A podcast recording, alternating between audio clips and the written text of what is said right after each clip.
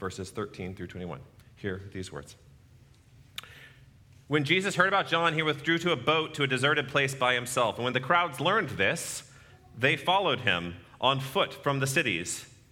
When Jesus arrived and saw a large crowd, he had compassion for them and healed those who were sick. That evening, his disciples came and said to him, This is an isolated place, and it is getting late. Send the crowds away so that they can go to the villages and buy food for themselves. But Jesus said to them, There's no need to send them away. You give them something to eat. They replied, We have nothing here except five loaves of bread and two fish. And he said, Bring them here to me. He ordered the crowds to sit down on the, crowd, the grass, and he took the five loaves of bread and the two fish. He looked up to heaven. He blessed them. He blessed them and broke them. And he gave them to his disciples. And then the disciples gave them to the crowds, and everyone ate until they were full. And they filled 12 baskets with the leftovers. About 5,000 men, plus women and children, had eaten that day. This is the word of the Lord. Thanks be to God. Let us pray. May the words of my mouth and the meditations of all our hearts be acceptable in your sight, O Lord, our rock and our Redeemer. Amen. I started playing the, the double bass or the string bass in, in fifth grade um, when, I was, when I was growing up. Uh, it's similar to the guitar, and so it helped me learn the guitar in college. But, uh, but I was going from fourth to fifth, and in College Station at that time, fifth was middle school. They had like K through fourth was elementary, and then fifth and sixth was middle school, and then seventh and eighth was junior. It was just a weird system, those Aggies. I don't know what they're doing. But, but I wanted to go, I wanted to be in orchestra because I didn't want to be in choir because I heard bad things about the choir. Um, and I, I, picked an instrument. I picked the bass because it was big and it looked cool. But my parents made a great deal with me. They said, oh, Wilson, you can do this and we'll support you, but you have to carry it. We will never carry it for you. And they fulfilled their part of the bargain. They never carried it. um, but it was, it was just a quarter size. It wasn't too, too bad. But, um, but I, I, enjoyed it. I enjoyed playing. Um, what didn't take it super seriously, but it was, it was a fun thing to do. And then as I, as I got older and in high school, I, I played a little more. Um, and, but it was, it was just an enjoyable thing. I liked being in the orchestra. I liked playing with my friends. It was in college when I really got serious. Uh, went to UT I was an economics major, but I, I, brought my bass with me and I started uh, taking lessons from the, the bass instructor and got, got really serious. And they have this amazing thing at UT and a lot of schools called practice rooms, that it's just a room you can go in and practice. And people don't bother you. Nobody comes in, um, nothing, nothing happens. And I would, I would go there and I would often take my bass from Jester. Um, I would walk it if I missed the bus all the way to the music school and which was a fun little jaunt in the morning. Um, and then and then I would play and I would play, and I got to a point my my first year where some days I would go to the practice room, and I would be I would be doing my routine, and I would I would forget to eat. Um, I would I would be there for three or four hours and be like, oh, the lunch cafeteria closed. I guess that's that's unfortunate. Um, I'm, I'm starving. I didn't realize I was starving. I was so stuck in the moment. I was caught up in, in that spirit. I was caught up in that place that I forgot about my, my physical needs. I forgot about the other things I had to do that day. I was just there in the music. I felt like I was, I was focusing on something that really mattered, and everything else was not as important. My friends, we are continuing our series on songs of the Bible and looking through the scriptures with a lens of music. Um, that there are explicit songs in the Bible, especially in the book of Psalms, but all of Scripture can be turned into song because God's love for us is so great that we cannot help but sing. I'm playing these, these children's songs and using them as a lens to look through the scripture. Because if you can explain the Bible to a, to a three year old, hopefully you can explain it to a 30 year old. It's sometimes a lot easier to talk to 30 year olds than three year olds. Um, they have a, the attention span is a little different. But I don't know, 30 year olds are kind of sketchy nowadays anyway. But that's a separate point. Today we're looking at uh, how many people did Jesus feed? We're looking at the miracles of feeding the 5,000 or the 4,000. It's one of the more famous miracles that Jesus does. It's in all four of the Gospels, which is pretty rare. Um, it's kind of, there's a cultural awareness of this one compared to others. The birth of Jesus is not found in all four Gospels. Um, most of the parables are not found in all four Gospels. But the feeding of the 5,000 is. It's, It's found in a, in a, similar way in Matthew, Mark, and Luke, and then different in John, which we'll get to in a little bit. But um, what is often spoken of with this miracle is like, wow, it's awesome. Look how miraculous Jesus is. Look at how he feeds everybody. It's, it's how amazing he is. It's a miracle to point to the power of God, to look at the power of God, which is great and true and a wonderful message that we should all take. But there's another aspect to it that's obvious when you think about it, but is rarely discussed. And the issue is why are the people hungry? why are the people hungry? Because there wasn't a big advertisement campaign for the disciples to say, come get a free meal and hear Jesus. There wasn't a bait and switch going on that we often do in churches and other organizations of like, we just need to get the people there. What's the, what's the hook to get them there? That's not what was going on. Why were the people hungry? They'd come to hear Jesus, and they didn't know, long, how, know how long he was going to talk. They were trying to find him. This, this part of the gospel takes place around the Sea of Galilee, um, which is a really big lake. It's, it's bigger. It's basically if Lake Travis was like shrunk down and was a circle. And it's like a, a similar surface area, just like really piece. But so you look apart, and there's mountains and desert all around. And so if Jesus is going on a boat to get to the other side, it's going to take a long time to walk over there. It's a tiring walk, but the people were trying to hear him. The people were trying to hear him. They weren't thinking about food. They weren't thinking about how long he was going to talk. They weren't thinking about meal times. They were focused on the Word of God.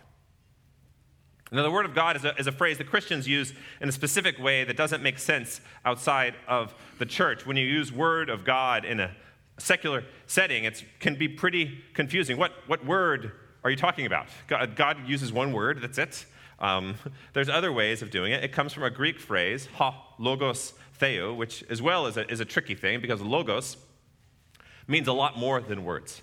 Um, logic is the root, um, comes from logos, the reason of God, the logic of God, the why of God. All of these things could come out of that phrase.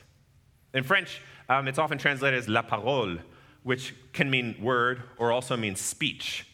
And so, what's super powerful here is that we have the speech of God giving speech. This is the astonishing miracle. More than the food, the people have come to hear God speak to them the Son of God, equal with the Father and the Holy Spirit, becoming human, taking on human flesh, and speaking with a human voice, a human voice like you all have, with a pitch and a timbre and, and a sense and an orality of it, that, that voice. And they walked around the Sea of Galilee to hear. And they didn't think about what they were going to eat, they didn't think about where they were going to do next. They were in a trance for the word of God. They were mesmerized by it. They were being fed by that word of God. In John's gospel, as opposed to in, in Matthew, uh, this miracle happens very early in Jesus' ministry. But it's con- connected to this great description that Jesus has of the bread of life, where he says, I am the bread of life. Whoever comes to me shall not hunger, and whoever believes in me shall never thirst. As well, the feeding miracles um, map onto the temptation narratives earlier in, in the Gospels. And so, if you remember from the, the beginning of, of Matthew and Luke, when Jesus is baptized in the Jordan River, immediately he goes into the desert and, and is fast for 40 days and is tempted. And one of the temptations is, is the devil tells him, Turn these, these stones into bread. And Jesus, quoting scripture, says, Man does not live by bread alone, but by every word that comes from the mouth of God. And here in this moment on the Sea of Galilee, we have the words coming from the mouth of God that are feeding people. Jesus makes that scripture come alive in that moment. There's a lot of people. There's an amazing situation, and then there's a logistical issue on the back end that the disciples notice. Like, Jesus, we got all these people. We're far from a town. There's no restaurants around. There's no, there's nothing to do. We need to send them away. That's what I, I feel like I would do as thinking through. It's like, we don't have the food for this. We can't be responsible for this. We didn't advertise this. We're not sharing Jesus swag to get them out. Like, we need to let them know it's getting late, guys. You should go. But an event had taken place, and their lives were transformed. Even more than the musical trance I felt in the practice room when I stopped counting how long I had been playing, playing and ended up starving, each of them had a mountaintop experience with Jesus. They were hearing the word made flesh, speaking with a human voice, and their lives would never be the same again. They were not thinking about the food. They weren't thinking that Jesus was going to give them food. They weren't thinking, like, how many people can Jesus feed? Because Jesus fed people first, not with the fish and the bread, but with the word of God, with the logos of God, with the reason and the logic of God, with the purpose of God. They received their why in their life. As Paul says, all the promises of God are yes in Jesus Christ. The people were fed with his word, but they are still flesh and have human needs. And Jesus first met that important need of the God sized hole in their life. But Jesus did not ignore the other needs.